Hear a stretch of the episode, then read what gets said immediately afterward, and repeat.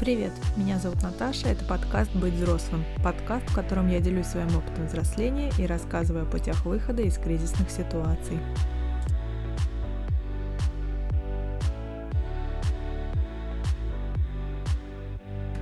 В прошлом выпуске цитату «Всем родом из детства» я ошибочно присвоила польскому педагогу Яношу Корчику. На самом деле, конечно, эта фраза принадлежит автору «Маленького принца» Антуану де Сент-Экзюпери. Поэтому я исправляюсь, ну а мы идем дальше. Сегодня я расскажу о том, как наше детство влияет на нас, взрослых. Бывает такое, что детские травмы лежат тяжелым грузом на взрослых плечах в течение нескольких лет. Бывает и такое, что человек тратит много времени, усилий и денег на то, чтобы от этих травм избавиться. Я не психолог, но я сегодня хочу предложить вам посмотреть на то, что дает полезного и ценного непростое детство. Что ценного из этого можно взять во взрослую жизнь и на что можно опереться. В этом выпуске я тоже приготовила для вас небольшое задание на эту неделю, поэтому дослушайте выпуск до конца и обязательно о нем узнаете. Итак, детство. А, вообще это слово одно из э, самых моих нелюбимых слов. Почему? Потому что, наверное, ничего хорошего с ним не ассоциируется. А все детство у меня было одно единственное желание – это поскорее вырасти. И я на самом деле счастлива, что я в этом не одна, потому что когда в прошлом году я читала книгу Жанны Немцовой, э, дочь своего отца, очень, кстати, классная книга, рекомендую. В ней э, был такой момент, когда Жанна описывает свое детство. Вот я просто сейчас зачитаю, и этим вообще все будет сказано, мое отношение к детству, потому что у меня вот ровно то же самое. Итак, Жанна пишет, я ненавидела быть ребенком, я мечтала быть взрослой. И сейчас по-настоящему наслаждаюсь тем, что я взрослая, и я сама принимаю решения. А тогда, в детстве, лучшим способом отвратить меня от какого-либо дела было сказать, э, что оно детское. Если какому-то событию, явлению, продукту, предмету, действию добавлялось прилагательное «детский», оно вызывало у меня резкое отторжение. Я почти никогда не дружила с детьми, и на мой день рождения всегда собирались только взрослые. Это был закон. Вот то, что пишет Жанна, э, мне очень отзывается. На самом деле у меня тоже почему-то все детское, не только в детском возрасте вызывало отторжение, даже сейчас э, пару лет назад, наверное, э, это было наиболее ярко выражено. Сейчас я как-то уже поспокойнее к этому отношусь и как-то со стороны уже взрослого человека. Но э, даже пару лет назад, даже, наверное, один год назад, даже полгода назад, мне э, казалось все детское таким не моим, что ли. То, что вызывает э, то, что отталкивает. Но, однако, это мне не помешало э, стать учителем начальных классов. О том, почему я пошла в педвуз, вообще поступила, я расскажу в этом выпуске, но чуть-чуть попозже. А сейчас я хочу вернуться к теме детских травм. А, я думаю, что травм было достаточно у всех, и сегодня на примере трех конкретных а, я расскажу о том, что я для себя из этих травм взяла полезного, на что я опираюсь до сих пор во взрослой жизни. Итак, травма номер один.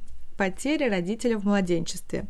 Так случилось, что моя мама умерла через 6 дней после моего рождения. То есть я ее совсем не знаю и не помню. И все, что у меня э, есть о ней, это э, образ, основанный на рассказах родственников или ее друзей заменила, если так справедливо можно говорить, э, я считаю, что никто не может заменить маму, но тем не менее а, дала то материнское тепло и любовь мне моя бабушка.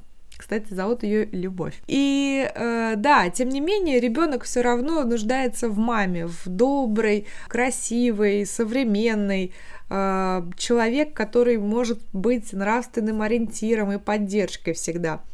Но конечно, в детском возрасте очень сложно принять этот факт, потому что вот представьте, что а, младенец, который почувствовал маму несколько дней после своего рождения, а потом вдруг перестал ее чувствовать, разлука с матерью это действительно травма для ребенка. И ребенок растет, несет эту травму через всю свою жизнь, и в детстве с этим справиться тяжело. Да, почему? Потому что у всех э, детей там большинства, да, есть мама, а у тебя ее нет. Это для ребенка довольно сложный э, факт, который нужно принять в своей жизни. В какой-то момент это принятие все-таки происходит, но остается незакрытой одна потребность.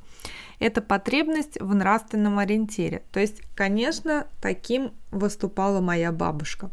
Но и еще, э, особенно в подростковом возрасте, когда чувствуется вот, это вот, э, вот этот разрыв поколений большой довольно-таки, э, в этот момент я начинаю искать ориентиров извне. То есть людей, которых я слушаю, читаю, смотрю. Вот во всех этих, а, ну, по одним меркам успешных, а, э, в известных людях я начала рассматривать их нравственные ценности, чтобы потом из этого взять э, самое необходимое.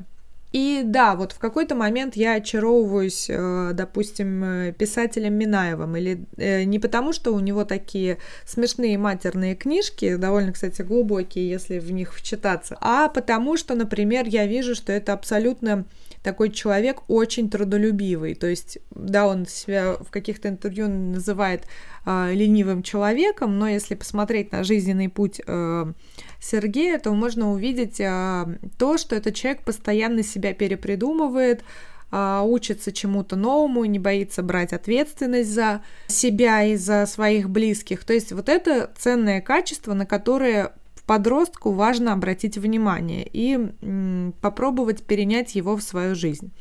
В какой-то момент я очаровалась э, Светланой Бондарчук за ее какое-то такое милосердие, красоту, и, м, которую она создает вокруг себя.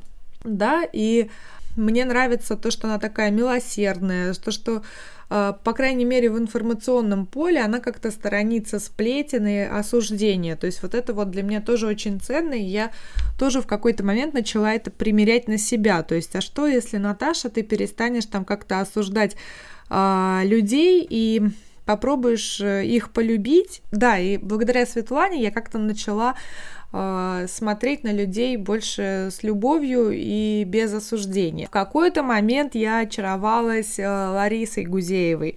И здесь можно бесконечно троллить ее «Задавай поженимся», но мне, кстати, эта программа в какие-то депрессивные эпизоды своей жизни дико нравилась. Я просто смотрела ее и э, не то, что там как-то ставила выше себя, э, да, себя выше героев, которые там находятся, хотя там некоторые герои отдельная песня, но сейчас не про них, а вот именно про какие-то ценности Гузеевой, семейные ценности, а, про самоценность. Это тоже очень важно было а, почувствовать и попробовать перенять.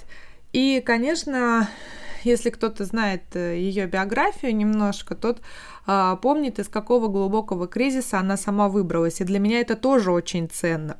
В подростковом возрасте еще мне очень нравилась Ирина Хакамада, когда она говорила про свободу, про силу духа, про мудрость, жизненную философию. То есть понятно, что вот здесь вот э, хочу сказать, не надо переменять, принимать какой-то опыт 60-летнего человека в свои 23 или 22, но вот так вот издалека на расстоянии, там, не знаю, двух вытянутых рук э, смотреть за ее а, жизнью, какой-то э, жизненной философией, это, ну, думаю, что вредным не будет. И мне это было в какой-то момент полезно. Я как раз в тот момент начинала себя перестраивать из скромного такого, немножко забитого а, ребенка превращать в какого-то такого а, смелого, бесстрашного ребенка, потому что у Ирины тоже похожий опыт, она вот в детстве была таким интровертом,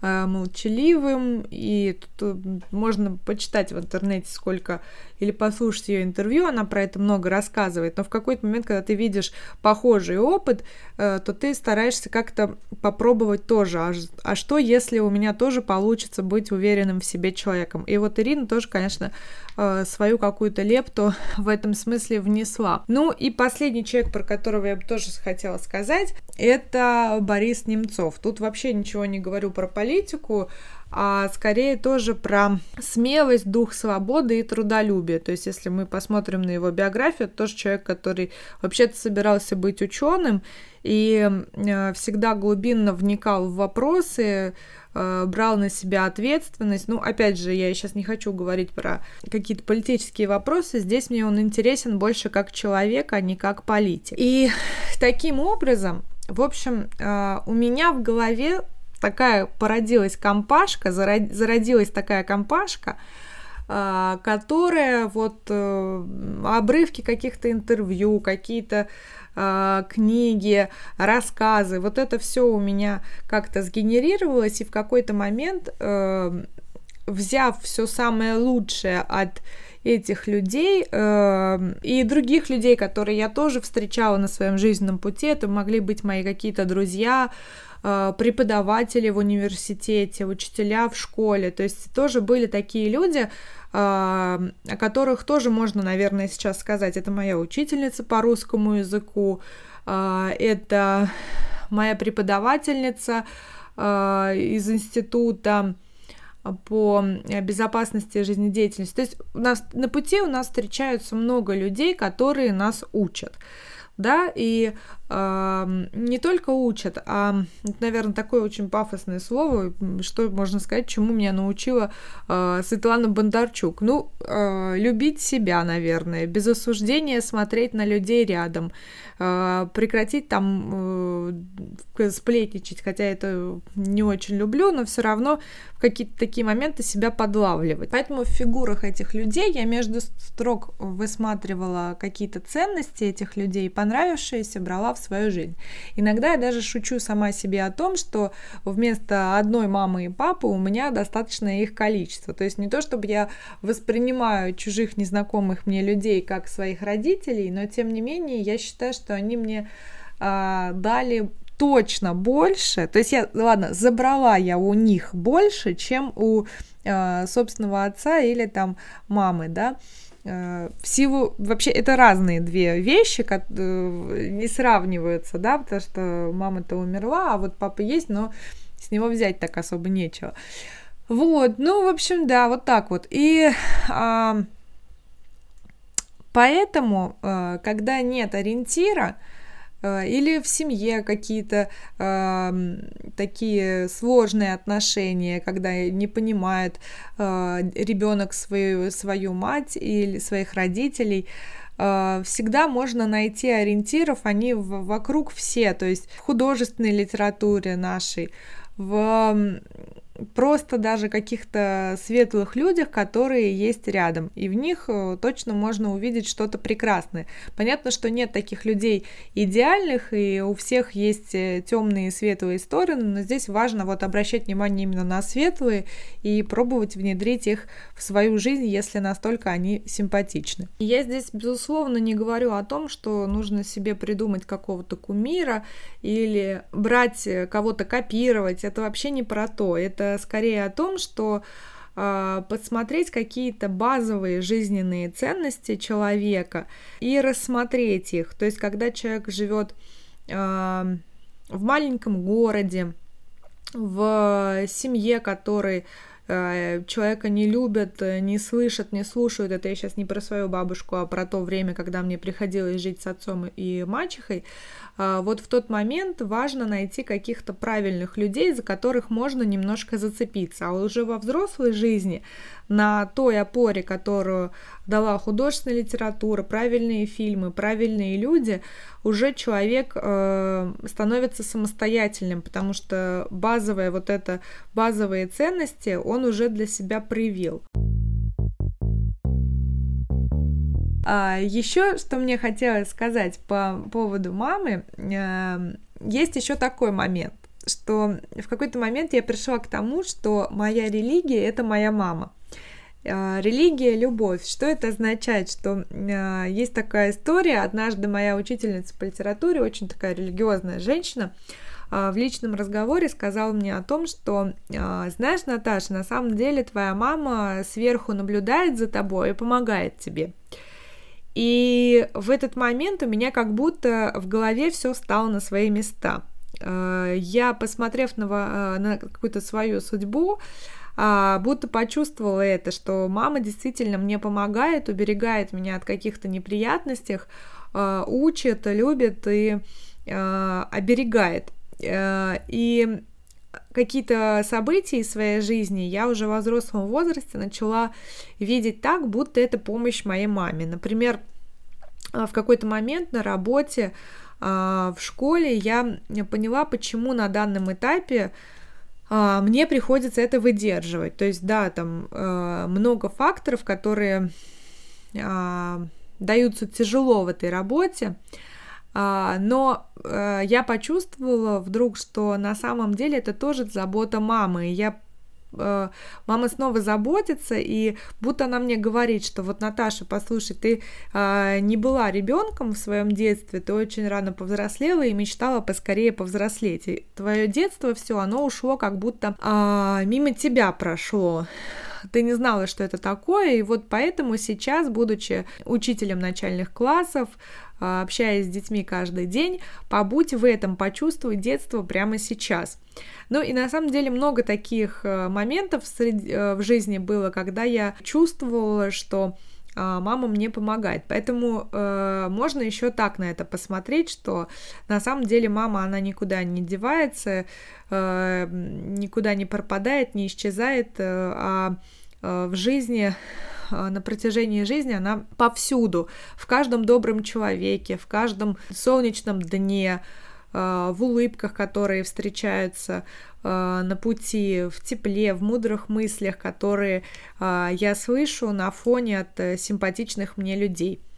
Поэтому короткий вывод этого блока заключается в том, что если так случилось, что вы растете без одного родителя или даже двух, то можно это воспринять как, во-первых, возможность посмотреть на ориентиры вокруг, а во-вторых, а, ну, может, это такое небольшое сумасшествие в том, что я придумала себе такую религию, но мне кажется, что, во-первых, каждый верит в то, что он хочет, и я верю в свою маму.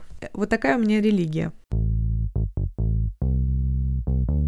Итак, травма номер два. Непринятие в себе, холодный отец, злая мачеха.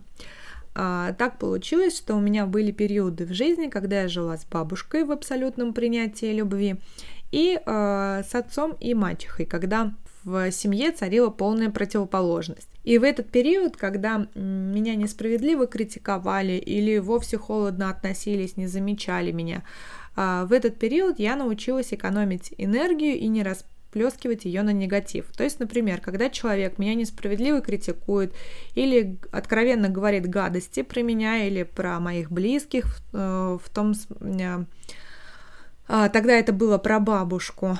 А, я э, пришла к тому, что вообще, когда нам говорят гадости, когда нас пытаются задеть, унизить или э, вывести из себя, это скорее не про меня, а про, про этого человека. То есть, если человек говорит какие-то гадости обо мне, эти гадости, они не про меня. Я-то знаю, что я не гадкий человек, во всяком случае. В тот момент я понимаю, что меня несправедливо выводят на негатив, да. И я понимаю, что в какой-то момент я даже заметила, как э, этот человек, моя мачеха, она в, в, в очередной раз что-то там кричала на меня, говорила, что боже, как тебя бабушка не научила этому и этому, как ты вообще, э, какая ты ужасная, все такое. И в какой-то момент я сижу, сижу, так слушаю в соседней комнате что-то на фоне. Мне, конечно, неприятно, у меня загорается вот э, в грудной клетке что-то, у меня начинает болеть голова немного. И в какой-то момент я вижу, что этот человек, когда она вот уже наоралась, э, выплеснула все, что могла, она пошла она так сама тоже очень сильно возбудилась и пошла э, мерить себе давление. Потом еще начала орать из-за того, что у нее давление подскочило э, тогда, когда она на меня орала. И я подумала, слушай, Наташа, это же классная идея, ты просто на себя это не перенимаешь, ты вообще не слушаешь это, занимаешься своими делами, а человек орет и делает себе хуже. Не тебе, а себе. Все правильно. И в этот момент я научилась просто выстраивать стену в тот момент, когда меня начинают несправедливо критиковать. В какой-то момент я научилась еще уходить в какой-то мир иллюзий, когда мне было тяжело выдерживать, я придумывала какие-то себе сказки в голове, э, о чем-то мечтала, о том, что в какой-то момент я э, уйду из этого дома и перееду э, в город, в котором я мечтаю жить, э, и тогда у меня все наладится, и вот этими мечтами и иллюзиями я жила. Ну, э, я понимала, что вот эта жизнь в семье, э, все, что в ней происходит, все это не мое и не сходится с моими нравственными ценностями и э, тех ориентиров, которые я на тот момент для себя выбрала. И э, это подтолкнуло на переезд в Москву. Я поступила в Московский педагогический государственный университет, чтобы у меня была профессия, которая нужна всегда. И я поступила на учителя начальных классов. Вот э, это было довольно легко. И при том, что ты сразу получаешь профессию, которая тебя прокормит в случае чего, а пока ты учишься, ты узнаешь э, внутренние процессы того, как устроен ребенок. В любом случае, женщине это всегда пригодится, потому что уже в роли взрослой матери уже э, этот, этот багаж знаний точно пригодится. И э, вот так был устроен э, переезд в город возможностей и красоты. Итак, короткий вывод этого блока. Если в семье некомфортно, не, э, не чувствуется заботы, безопасности, поддержки, всегда это э, почва для того, чтобы оттолкнуться от, для того, чтобы оттолкнуться от дна не изменять себе и экономить энергию. А, если что-то на вас идет негативное, здесь нужно выстроить такую стену, чтобы от этой стены отскочила прямо в лоб вашему противнику. И тогда все будет хорошо. Последняя травма, травма номер три. Это буллинг в школе. Значит, смотрите, я всегда была медленным ребенком настолько, что а, меня, значит, в какой-то момент а, какие-то одноклассники, а, хулиганистые мальчишки называли меня черепашкой, Наташка черепашка. Потом, когда я а, влепила Эм, в лоб со всей дури, значит, э, такому мальчишке за то, что мне было обидно, за то, что от того, что меня называют черепашкой, мне это не нравилось почему-то тогда. Хотя вот сейчас вот я думаю, блин, черепашка это вообще классно. Черепаха самое красивое э, животное, которое можно только представить. У нее еще и дом в который всегда рядом, в который можно спрятаться. И она такая медленная, такая красивая, такая размеренная, еще и живет до 100 лет. Вообще прекрасно. Короче, значит, э, влепила я, э, что там, не знаю, короче, по башке ему надавала этому человеку, который меня так называл, а он мне, о, черепаха-ниндзя.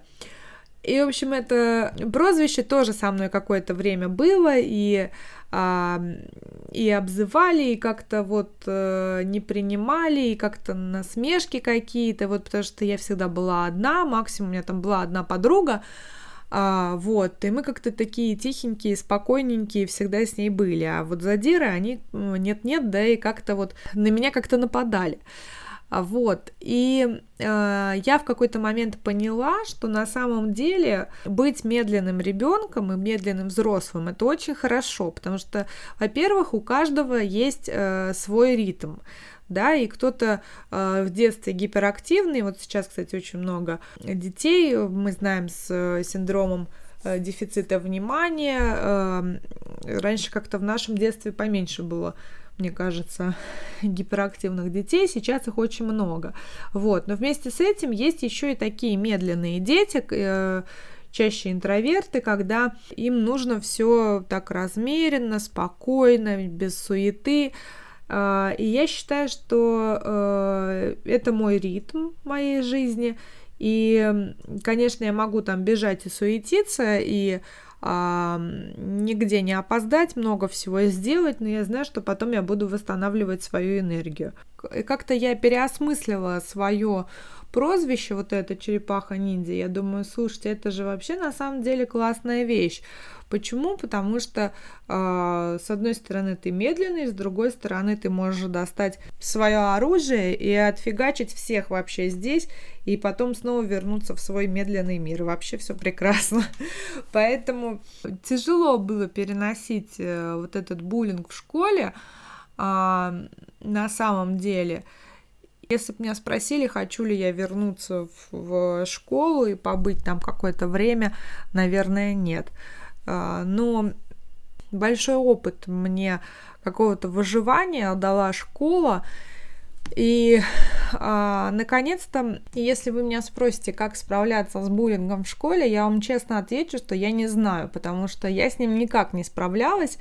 А, я только не обращала внимания, насколько могла, а, и понимала, что у меня другой путь. Вот это точно я думала о том, что у меня не путь этих людей, которые э, унижают других, превознося при этом себя. Э, вот. Хорошо, что это время закончилось, и когда я только переехала в другой город, э, не видя ни одного из рядом теперь из прошлого окружения, мне это как-то дало тоже опору, взгляд вот в это будущее мое. Короче, не знаю, как э, справиться э, с буллингом. Знаю, что после того, как э, вы закончите школу, есть шанс, что все будет абсолютно по-другому, и никогда вы не вспомните даже про то, что было на самом деле тяжело. Покажется, что это вот, ну, какая-то была школьная ерунда, ну и все, бог с ней. Теперь у меня новая счастливая жизнь. Вывод этого блока заключается в том, что а, если вы интроверт, это замечательно. Это значит, что вы концентрируетесь на своем внутреннем мире, на тишине, спокойствии, вы внимательны, вы в моменте, вы размеренны, и, неторопливо изучать красоту этого мира – это замечательно. Главное – принять себя, свой ритм и темп, и не суетиться во взрослой жизни, просто жить в удовольствии в своем темпе. И просто запомнить раз и навсегда, что не бывает такого, что все успешные, все быстрые, активные, многозадачные. Это вообще путь а, в выгорание и в депрессию. Поэтому а, найдите, нащупайте свой ритм и живите в нем. И вообще все будет тогда прекрасно. Главное не изменять себе.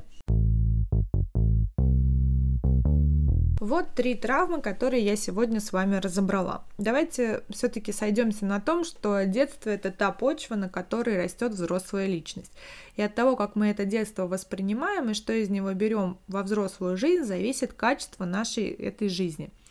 А, я понимаю, что я очень рано повзрослела, и поэтому для меня сейчас очень важно слышать своего внутреннего ребенка. Это совсем не означает, что нужно его потакать, ему потакать, но э, важно проживать какое-то детство в моментах.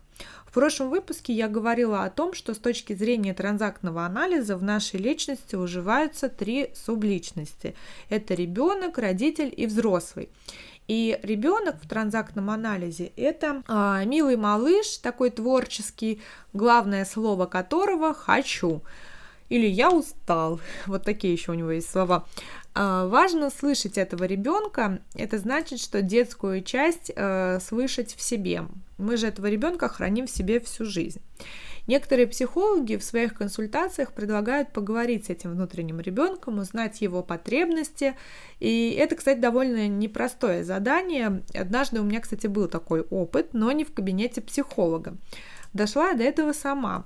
А, проанализировав свое детство и переживая грусть потому, насколько оно было неприятным в определенный момент, я внимательно рассматривала свою детскую фотографию и подумала, что вот вообще, что может мне сказать этот ребенок. И знаете, ребенок сказал, он вдруг робким нежным голосом сказал мне, Наташа, ты такой взрослый стала, красивый, у тебя замечательная работа, ты учишь деток таких же, как я, у тебя такой классный парень, и даже собака у тебя такая, о которой я мечтаю.